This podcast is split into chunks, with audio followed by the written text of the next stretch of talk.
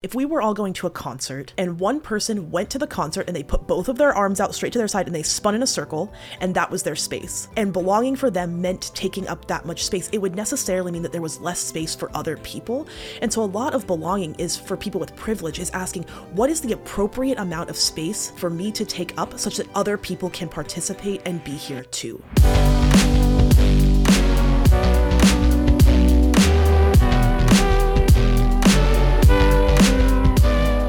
Welcome to the Models We Live By podcast, the podcast that explores how overcoming the mental models we all hold on to can help us grow to become better people.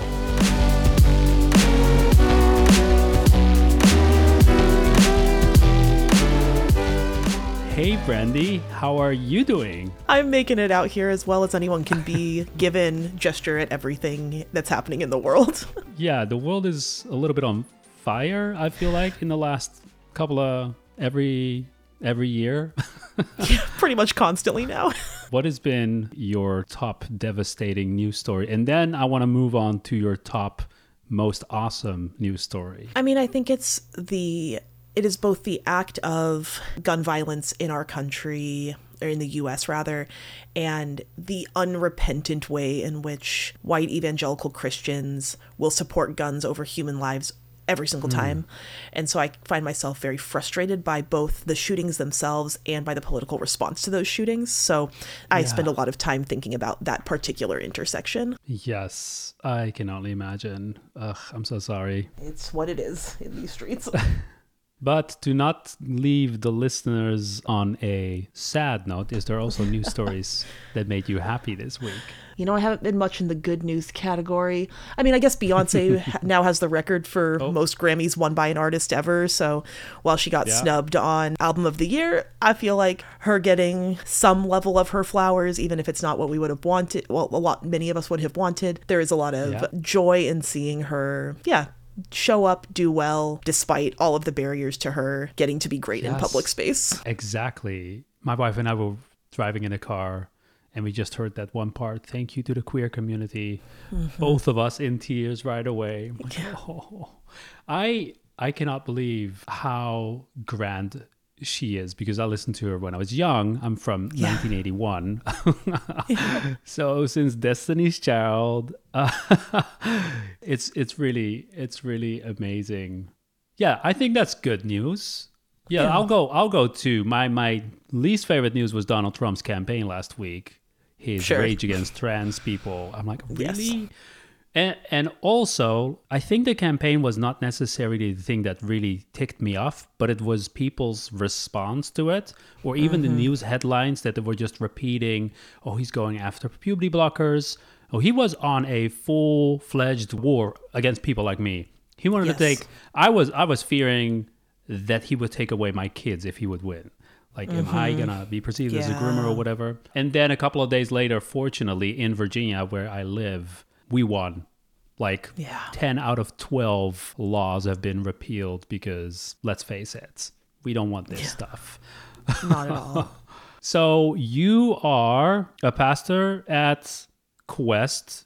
You are the podcast host of Reclaiming My Theology. I just heard that you're not just a power lifter, but also a powerlifting coach. What who is who is Brandi Miller? And also I like to ask every guest, what is your purpose? Well, I will say I'm not a pastor. Um, that's pretty intentional in my life right now. Technically, my job mm-hmm. title is chief storyteller, but it does take a pastoral edge. So there are ways that the work I do doing spiritual formation at the church I yeah. go to and really love is a pastoral role but while I am I am not a pastor and so I think about I think about some of the intersections of that really yeah. often in my life as I am a pastoral person but I don't hold the role of a pastor and that's because I don't know if I want to I don't know if I want to be in a position of authority in people's lives in that way. And so I'm working really yeah. carefully to decide whether that's something I want to be about yeah, and then I'm a weightlifting coach. I do competitive weightlifting, which is fun. and then host yeah. the podcast like you said and so a lot of my i don't know if my purpose is anything beyond becoming fully myself in a world that would consistently ask me to change things to be able to survive and exist and so i think beyond just like becoming more myself and like the process of becoming i think a lot of my purpose is taking the deconstruction process which for people can be very confusing mm-hmm intuitive, unknown, maybe unintuitive yeah. and unknown, and trying to yeah. make that clear for people who still want to either still follow Jesus or make sense of the faith that they once had and know that they are yeah. not crazy. And I use that word carefully and intentionally because I think there is a specific, and I use this word carefully, gaslighting effect of a lot of Christian spaces that tell people who have chosen to leave that they're wrong for leaving when leaving right. is the most healthy thing some people can do. And so I hold a lot of space in my own purpose and in myself to make the process less intuitive and more practical for people who want to maintain their faith and to create mm. avenues for understanding and healing for folks who no longer find themselves in those Christian spaces. Can you say a little bit more about that gap? You, you stated my purpose is to be who I'm supposed to be versus what the world expects me to be. Can you say a little bit more about that gap? Yeah, I mean, I'm a 32 year old black queer woman who exists in Christian space. And so, mm. in a Christianity that asks people to be more white, perform more male or hyper feminine, to be cis, to be straight, to be yeah. all of those things. I think there's many ways in which I do not exist in the normative space. And so I'm trying to ask myself, how do I not perform a Christianity that wasn't built for me or by people who look like me and find a way to pull all of the threads of people and experiences, theologies, and ideas in my life and figure out how I exist in those things. And so it's both asking, who am I and who am I not? And given those things, what will I believe about the world and what work will I put my hand to? That is pretty deep. I have worked in conservative spaces. My education has always been uh, liberal theology, as in like Chicago, 19th century liberal, and George Lindbeck liberal, mm-hmm, like mm-hmm. post liberal. So I had no idea that all y'all existed.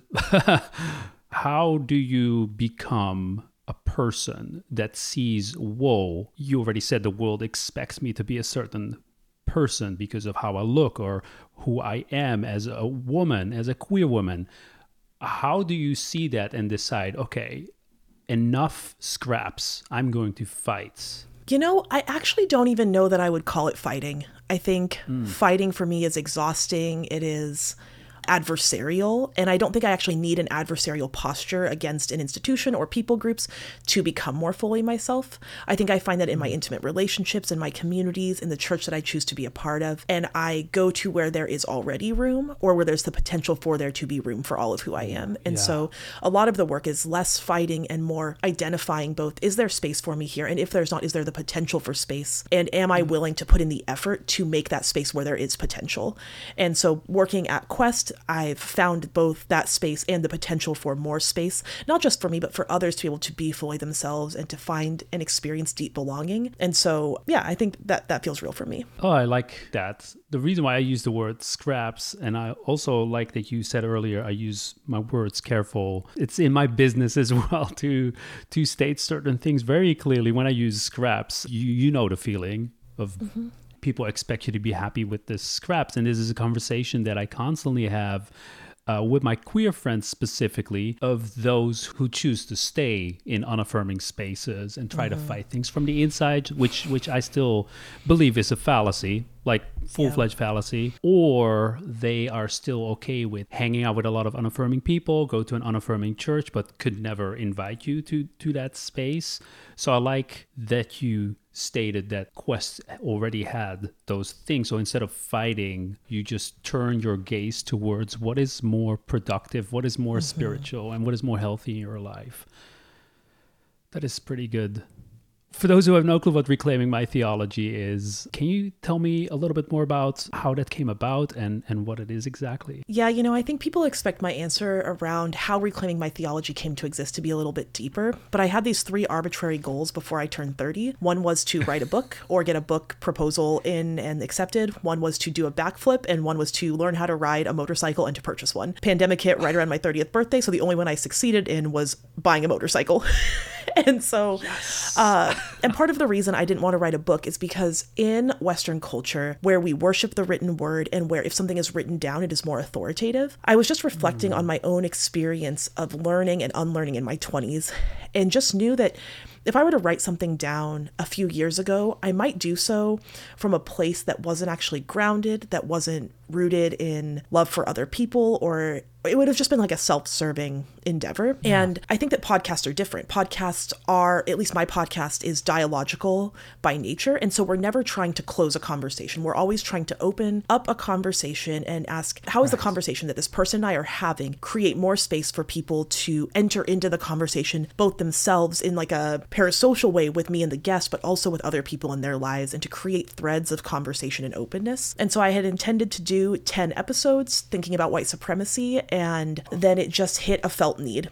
And so yeah. I found kind of that pastoral impulse in me moved to keep having conversations. And the more that we talked to people, the more I was like, wow, there's so much more to talk about. And so we've continued on trying to help people both make sense of the experiences that they've had in predominantly conservative, evangelical white churches and the kind of expansion of that culture into other cultures, but then also to offer people new ways of seeing the Bible, their faith, the church, what that could look like, and creating more and more space for creativity and for yeah. belonging and for becoming in the midst of that. And so, reclaiming my theology, the tagline is that we seek to take our theology back from ideas and systems that oppress, because I believe that theology is for everyone. It is the work of the people. And if it's the work of the people, then my job is to be one of the people, to be a person who starts and stimulates dialogue, but then allows the mm. conversation to exist outside of my space and to not need to exert authority or dominance or power over how those ideas are fledged out in people's lives. Wow, that's very George Lindbeck uh, right there. Actually, that's super cool. interpretive community, and we mm-hmm. are the interpretive community. Mm-hmm. I hear you when you do those episodes and you drop those sneaky, super theological mic drops in there.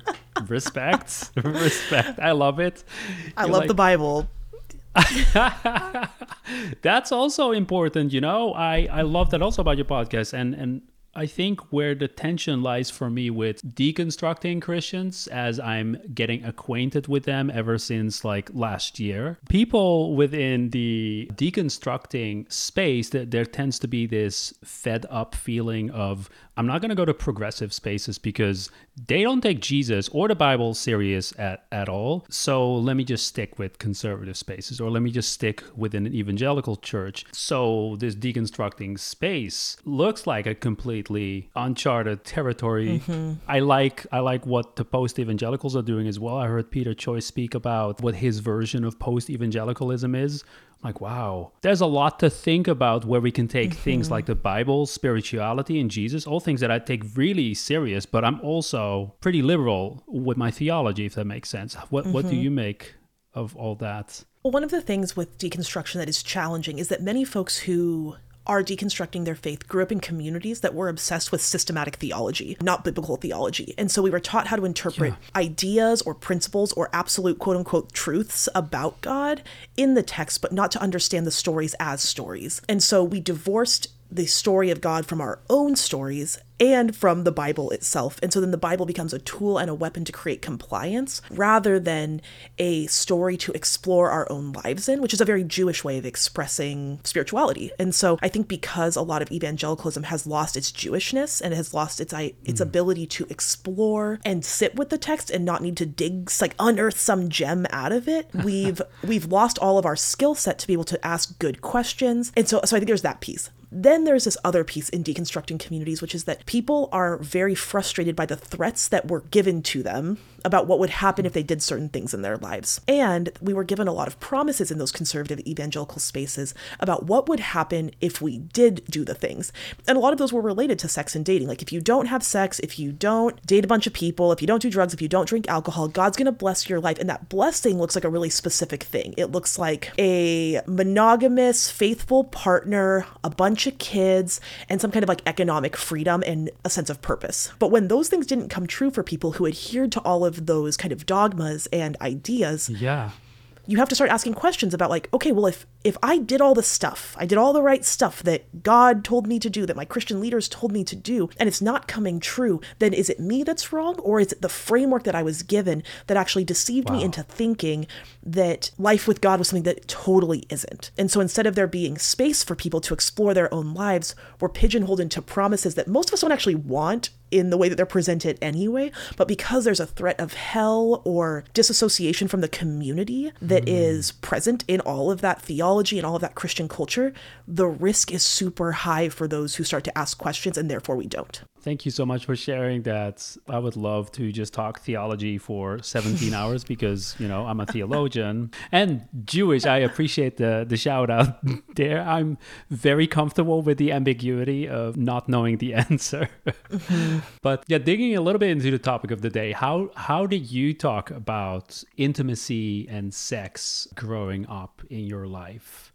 So I didn't grow up in a Christian household, but I think one of the misconceptions in non-Christian or non-religious space is that purity culture exists in Christian space predominantly. And what is actually the case is that because of how Christians have entrenched themselves in the political system in the US, purity culture mm. and conversations about sex and intimacy from an evangelical conservative Christian lens are everywhere. It's inescapable, it's the air we breathe. Yeah. It's why many of us had abstinence only education in our secular or like quote unquote what my church would have called like worldly schools why were those values present? Why weren't we learning things like consent and respect and responsibility? And it was because of the ways that christian theology had an impact on those other spaces. And so a lot of my experience with that stuff happened before i entered the church. And then when i was in middle school early high school and entered the church it was kind of the peak of the purity movement. So purity rings purity conferences purity Oof. balls like all of these threats that you're going to be a crumpled up flower or a chewed up piece of gum and all of these kind of objective metaphors that were used to tell you why you wouldn't be good enough for someone else to love, like why you were going to make yourself unlovable if you were sexual. And so sex became the center of all conversations about intimacy. So we weren't actually yeah. talking about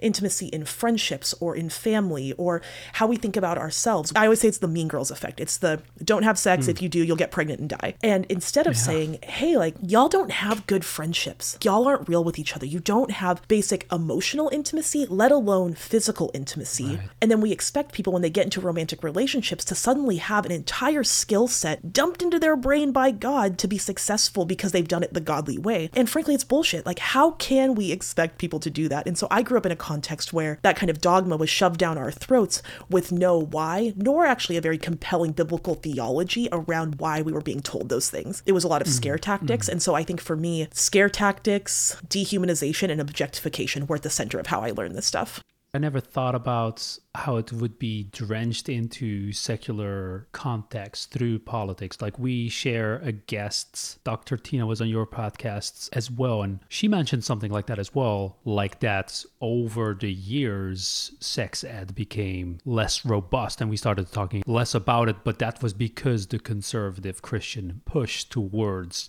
mm-hmm. taking that out of schools, which is what we see today as well, right? Absolutely. First it was first it was let's take sex out of school and now it's let's take us out of school. Let's take yes. queer people out of school. Oh my. But you had like what, 11 episodes about purity culture. I am dying to hear what your big takeaways are from hearing all that wisdom being thrown upon you and you being a listener. Let's start with that. What's your biggest takeaway from having all your guests on? One of the biggest things I have learned doing this season on purity culture is that the effects of purity culture on our bodies, regardless of whether we think we were affected deeply by it or not, is deeper than most of us know. And as a lot of folks are listening, and as I'm doing this work myself, a lot of stuff is coming up, stuff that we forgot about, stuff that we didn't realize was affecting us. And so I am learning that there is this deep, deep need for embodied practices and space for safe exploration of your own body and your own desires in order to have a more holistic life. And I think that yeah. I had expected to maybe develop a new theology that was going to be really specific and really compelling. But really, what I've learned is that many of us, whether we're Christian Christian or not, have been hurt by our own policing of our bodies and how other people have policed us, and therefore don't know a lot about ourselves, our desires, our desires for intimacy, our expressions of friendship and relationships very well at all. And I think that's one of the biggest losses and griefs I have doing this series on purity culture is that purity culture robbed many of us from deep friendships, not just romantic relationships. Mm. It robbed us from being able to love and be loved in a way that was genuine for us, not just like kept us from having sex. And that didn't really work for most people right, anyway. Pew Research would say that evangelical Christians are having sex at the same rate that non Christians are, but I think there was this kind of thing that was taken from many of us that doesn't have anything to do with sex, but that was taken away at the same time that as we were having those conversations. that there's a lot of layers there. I'm interested to hear a little bit more about the relationship aspect of purity. I think all my guests we only talk about sex and part of it. Some some talk about purity culture. So I'm I'm interested to hear a little bit more about the the friendship or the relationship aspect. In what ways do you see that affects relationships in general? You know, I there's a poem that my friend David Gate wrote, and it says this Friendship is what will save us, so fall deeply in love with your friends. Date them, woo them, pursue them, mark your anniversaries, celebrate their victories, take care of their names when they're not in the room. Create a space for them where all truths are tender, for intimacy doesn't have to be reserved for romance, and crushes do not belong only to lovers. So don't hide it. When you find it, a bona fide ride or die. And as I read that poem, it felt like it really made sense of a lot of my experiences, where I was taught that the most important relationship in your life was your romantic or sexual partner where friendship became an afterthought to romantic relationships. And so for me, in reading David's poem, I find my own experience. I find my experience of being a person who cares really deeply about my friends, who feels like the line between romance and platonic is so blurry. And I think it should be intentionally. Like, why shouldn't we be able to hold hands with our friends or hug them deeply or tie our lives to them in more intimate ways? And so I think because a lot of evangelicalism has said that who you marry and who you have sex with is the most important person in your life and it is your family, we have shrunk our view of what family can be. Because I think family, for me, is found more in my friendships than it ever has been in a romantic partner because my friendships are forever for me. And so I've found that there is a disdain in Christian space for intimacy that isn't sexual or marital. And so I've been doing a lot of work Yeah. in my own life to reclaim intimacy from sex and marriage and actually ask how is intimacy present in my friendships and in my day to day life rather than just in this one thing that may never happen for many people.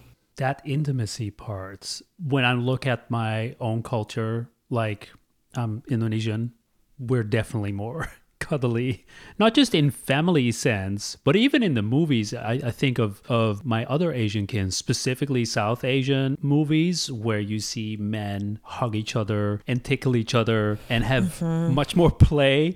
And I, I remember with my friend brian every time i watch a movie with him it's like mish the culture difference is not just like they start dancing and, and singing. That's a big cultural difference. But the fact that two adult men tickle each other, and that's the memory that comes to mind when you talk about this intimacy part. Why is something like putting my arm around someone's shoulder, giving someone a hug, or even giving someone a kiss, why is that reserved for romantic relationships mm-hmm. exactly? I mean, I'm looking at my brain right now and trying to scan history to find who decided on that in the Western culture. Ooh, and and I don't know. I don't. I, I don't have a fullness of. I know there's. I, I we could trace some of it through like how white Western colonizers saw indigenous communities even in the U.S. But my my knowledge is more U.S. specific, so I don't want to speak outside of that. One of one of the things I think about pretty often is how Christians do, and I use this phrase. It's a derogatory phrase, and I use it intentionally because it was a cultural moment. So just know that. But I think Christians really hung on to like the no homo movement, which oh, was like a yes. Prevalent phenomenon in the early 2000s, which was like any kind of intimacy makes you gay, and being gay is the worst thing that you can do. And so, if you want people to not think that you're the worst possible thing that evangelicals think is out there, then you need to be aggressively masculine or aggressively feminine and make sure that there is no ambiguity about your sexuality or your desire or your intimacies, because if you slip up, quote unquote, then you end up looking like you're gay. And that because that was a reality in many of our formational years, many folks have a kind of trigger response, I think, to intimacy because the consequence was, you know, these threats of hell or these threats of being outside of the community or like the threat that many of our queer kin get, which is that you'll be alone forever. And so, whether folks hmm. were queer in some capacity or straight, the threat of being alone or of being outside of the community was the same. And so, I feel very aware of how. Christianity took up that movement and therefore robbed many people, specifically men, of healthy intimacies in their lives. ouch. Yeah, my wife told me about that when I came to to I moved here in 2012 from the Netherlands. I literally had this talk with other guests a, a while ago. That there was a similar thing in the Netherlands where even if there were queer people in the room, if somebody would say, Are you gay or something? The only appropriate response to that would be like, Yuck, no, I'm not gay. Mm-hmm. And so when Kim, my wife, told me about the whole no homo, that that was a thing. Like, what? This exists in 2 mm-hmm. separate places, in two different varieties, but still they exist in these mm-hmm. two different universes. And of course, it makes me sick to to my stomach, but it does give a little bit of an explanation of how you state that that hyper masculinity is by default a cure to being perceived as as gay. And I wonder if that's the same aggressive response that we get in this queer revolution that we find ourselves in. Like I came out as trans when I was 39. Mm-hmm. Uh, and I always say thank you Gen Z because they gave me words. Like I was NB 10 years ago, I, but I had no words for it until I was like, mm-hmm. okay, I think I'm non-binary. How do we fight this? or not fight it. I see your face like fight, should we fight? But what do we do about this? When I think about what can be done about purity culture, the first thing I think about is healing. For many of us to discover who we are, to have space to explore ourselves, we have to do some healing. And I think that in the spaces I grew up in, healing was all about forgiving the people that wronged you. And whatever, if you want to do that, that's your prerogative. And I think it can be a very mm. Jesus y thing. But I think what I was taught forgiveness was and what that actually is are really different things. And so. I think that as we pursue unlearning purity culture, we have to pursue our own healing. We have to be in therapy. We have to rediscover our relationship with our bodies bodies mm. and ask critical questions about why we believe what we believe about our bodies. Because I think the conversation about purity culture is a body centered conversation. Many of us grew up in a Christianity where the body was a disposable object that was a container for your soul. Right. Right. And so the idea of exploring your body, your needs, your desires, your sexuality, your intimacies in any way was a trivial thing that only mattered insofar as you knew what you were not supposed to do. And so for many of us, we shut down any kind of knowledge of our bodies and never made space to actually know ourselves. And so the healing right, journey for right. many of us out of purity culture is getting to know ourselves and to ask deep questions about our intimacies, to ask questions not just about our ideologies, because I think that's what a lot of folks do right now now is say like, oh, well, I'm not transphobic. And I'm like, okay, but would you ever date a trans person? We choose to stop at the easy question of ideology and never go to the question of embodiment. And so I think to move forward from this conversation in purity culture, we have to ask the hard questions about our embodiment and not just let our, like the word preference or background or natural desire get in the way of us actually exploring both the oppressive ideologies we hold and the things about ourselves that we may not know because they've been suppressed in conservative Christian spaces and under a broader culture of purity culture in the US. Oh, that's very relevant. My wife had to go through a similar thing when I told her, you know what, I think I'm going to pursue my transition. She was not trying to like scare me off and saying, I, I think I'm going to leave or so because I'm her person. I knew that I was safe with her I mean, I was terrified, but I was safe of with her. so course, I knew yes, this. Yes, yes. this is going to be a great conversation. This is going to be a, a, a, meaningful conversation, and and I think she would still not consider herself queer or lesbian or whatever people want to want to label it because we need to now have this conversation. She sees me as her person but I am a woman and I will look even more feminine a year from now and a year after that, right? Or wherever mm-hmm. I decide to land on. Sheesh. That's the hard conversation to have. Not the, mm-hmm. oh, so are you going to leave me or are you now lesbian? Those are the superficial.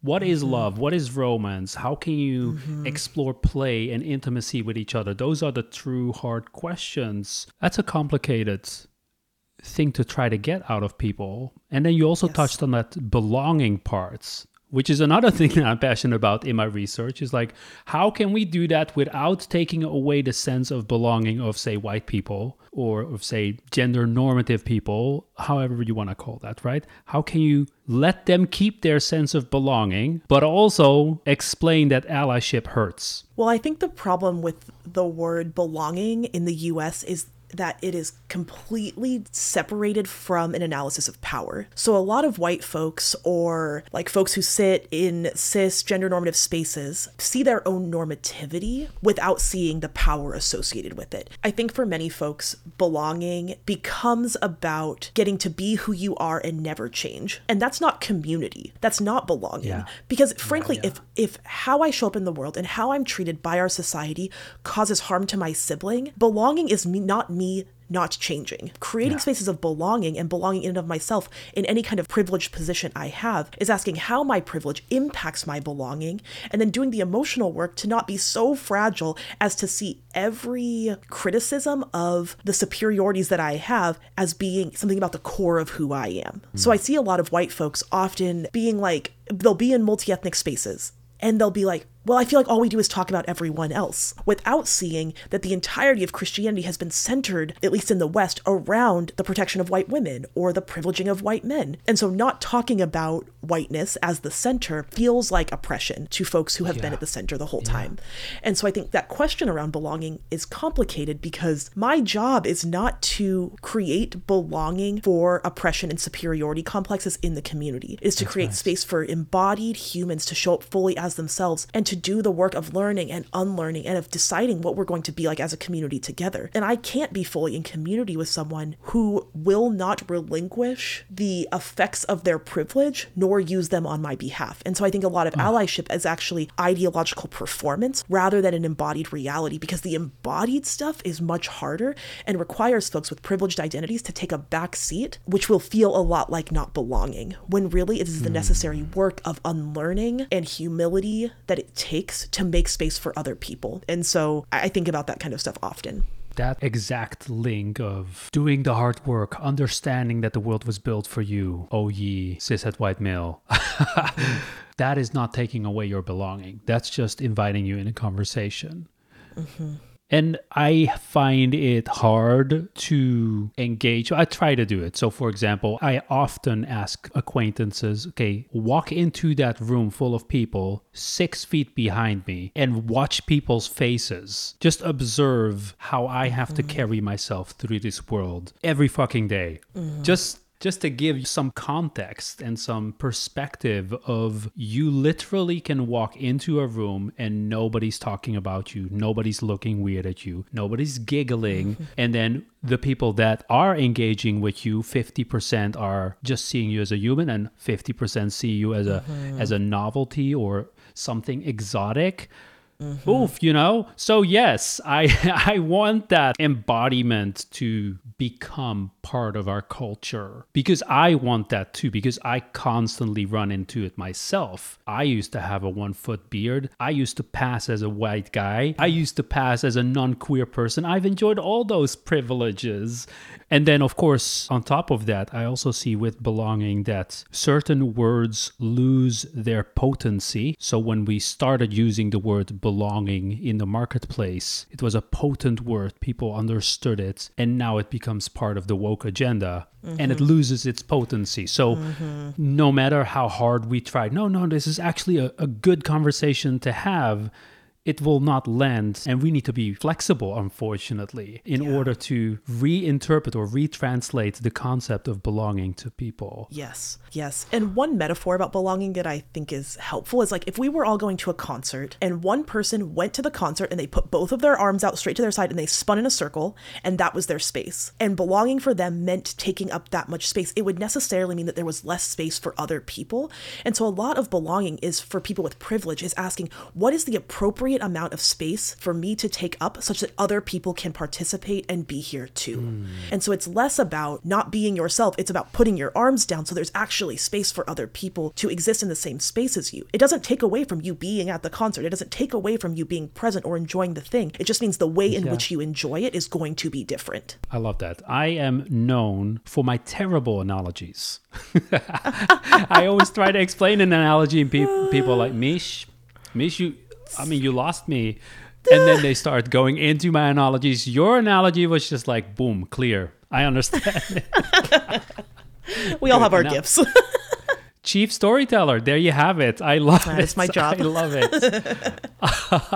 so, one more question about this purity culture season. in your conversation with Andy Hong, you you talked a little bit about connection of colonialism, purity culture, and she and I had that talk as well about about exoticness, what I mentioned before. Can you expand a little bit more about how it was here in America and how you see colonialism and purity culture either go hand in hand or how they acted as a catalyst for each other? Yeah, so when I think about colonialism, the baseline ideology of it is that people who are colonizing, so colonizers, have a right way of existing for the betterment of the whole world. And when you add religion to that kind of colonial impulse, the impulse to impose your way of being onto other people, you always assume superiority. And you always assume that your way is the only way. And when you tie that to religion and to Christianity in particular, it means that anyone who falls outside of the norms of the colonial instigator, that they mm-hmm. deserve all of the bad things that you see in scripture because clearly the colonizers are doing God's will.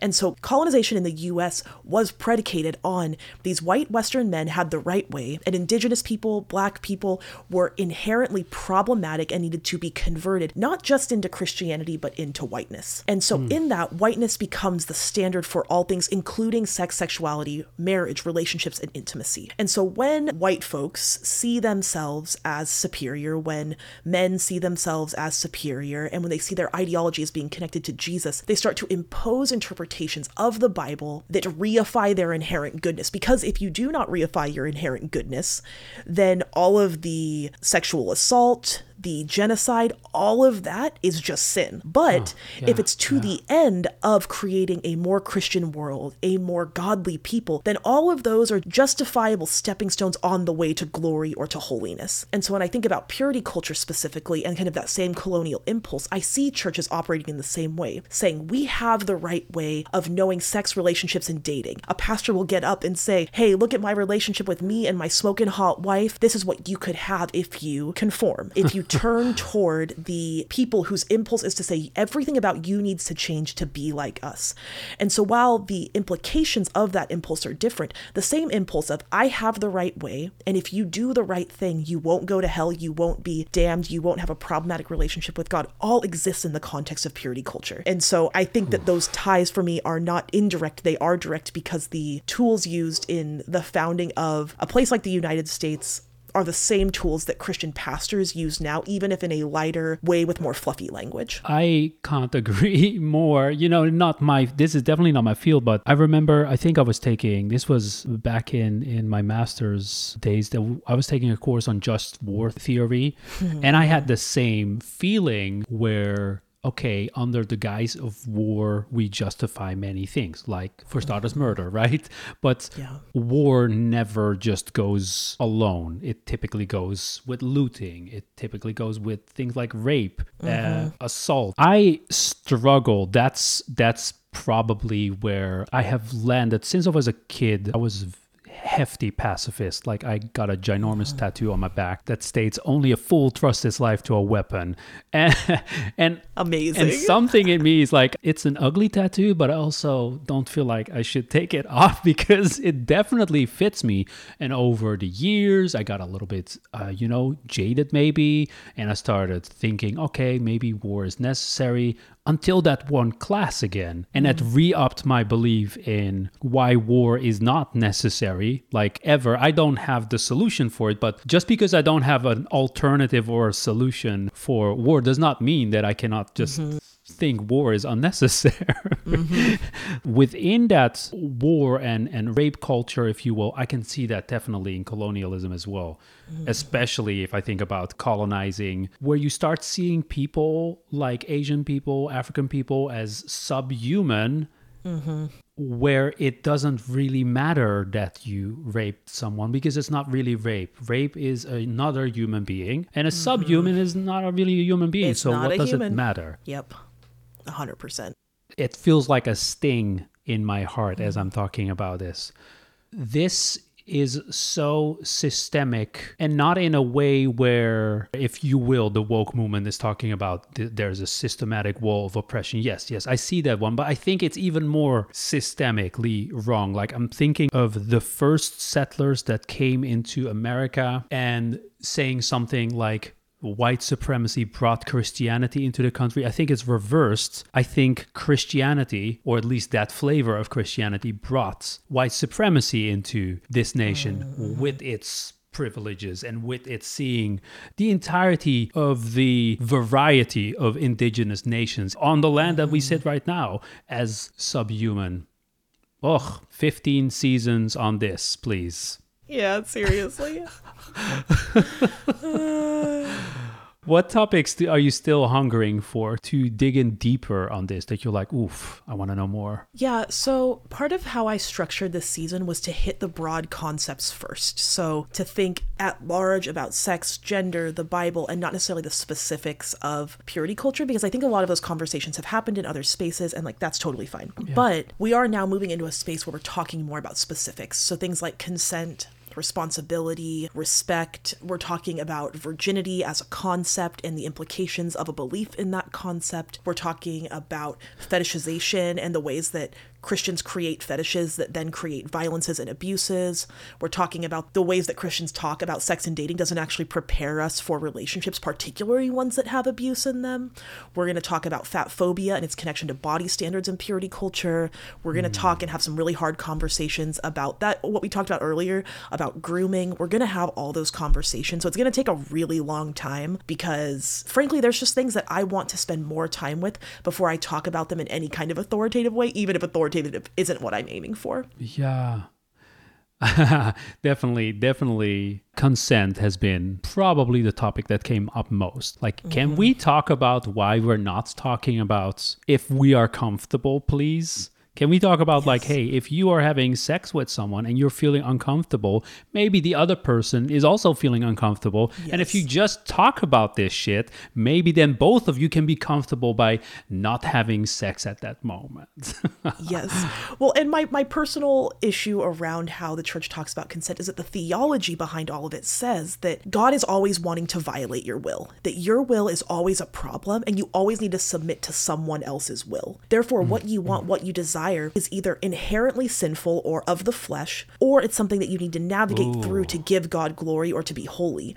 And so I think consent is coming up in a lot of these conversations because many of us were always taught that our bodies can't be trusted, that our desires can't be trusted. And so we've never asked good questions about those things and instead ended up in situations that have not been healthy or loving or good for us because we didn't know how to say no. Because the best thing that you can do in an evangelical church in relationship to God and to leaders is to submit and to violate your own will for the sake of the quote unquote greater good. the concept of surrender versus the concept of submission. Mm-hmm. Where surrender, I believe, that could be a beautiful, intimate moment, especially in the mm-hmm. bedroom. But submission, no. Hard stop. It cannot be good. Like, We need a reinterpretation of scripture for this culture because of that, where we have those things like submit yourself to what is that? Philippians 1 submit yourself to the mm-hmm. gospel of Christ only. Conduct yourself, sometimes they say, but what do we really mean there? What would the author expect us to get out of that in the 21st century with an entire generation mm-hmm. damaged and traumatized by the purity culture, having bad body images because of the way Christianity has conveyed themselves? I feel like I came late to this show, to this party. Did I just open Pandora's box? Is this a can of worms? I think if you take it seriously, it is. I think a lot of folks who enter into conversations about purity culture are only willing to go an inch deep and a mile wide. And that is to say, I didn't get to have sex and I feel sad about that. And now I have feelings and no one's making space for my feelings. And instead they're throwing theology at me. And that is a fine experience to have. But I think when we start to talk about purity culture, the depths that it will take us to, what it will require of us to unlearn and to be honest about in ourselves is far deeper than most of us are actually willing to do. And so as you ask, like, have I just opened Pandora's box in talking about purity culture? Yeah, because it will do things to your own body, to your own sense of yourself, to your interpretation of hmm. your own experiences, and to your interpretation of God and what God wants for you or what is good in the world in ways that I think can be incredibly disorienting, even if the end goal is healing and goodness. Which makes all the more sense that purity culture and colonialism go hand in hand. It is mm-hmm. ancient. It is not. Mm-hmm. It's not just the '90s. Not at I all. mean, the '90s were interesting. Let's. for sure. Yes. So, as a chief storyteller, do you think I've been thinking about this a lot because one of my guests came up with this and we started thinking about can we bring liturgy into the bedroom? It is perceived as something filthy and unholy and unclean or whatever, and we ought not to bring God into the game. But sex is the best thing that can ever happen to you, but it's also filthy. Okay, so I'm imagining a world where talking about sex is already a little bit more common, especially with friends, with family, with your children, and with your partner, of course. How do we integrate? How do we create a more free narrative about sexuality and how can we integrate this narrative into the bedroom so it becomes freeing like a feeling of surrender versus a feeling of submission? Honestly i don't know I don't know how we do that. What I do know is that as we begin to understand who we are, we begin to understand God more. And I think mm-hmm. part of the issue with purity culture is that it disconnects us from our bodies. And then we expect that the shell of us that's left after purity culture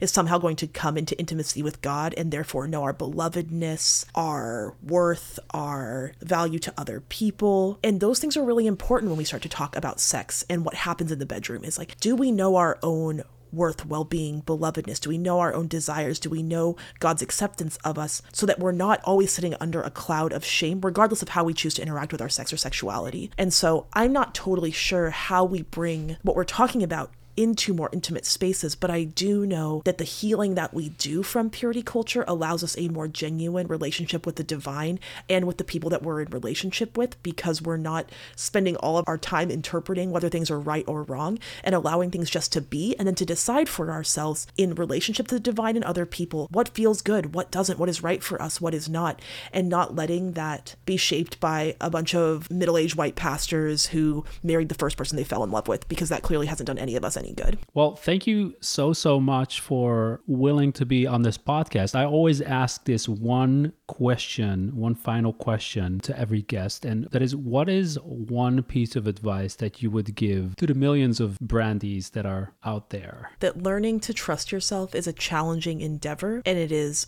particularly hard if you've grown up in a space where people say that you cannot be trusted, but there are things mm-hmm. that you know about yourself and about God deep in your core that the world needs. And if you do the work of excavating those things, you will find yourself more free and create more space for others who may need the thing that is in you. I'm going to process that. that is very deep. Can I also say that this is probably going to be the easiest to edit podcast ever? Wow. You've done this a couple of times, obviously. a few times here and there. A few times. well, thank you so much for being a guest on the show. I very appreciate it as this tiny podcast maker here in Richmond, Virginia. I'm very honored. It, it is my joy to get to do these things. Oh, thank you.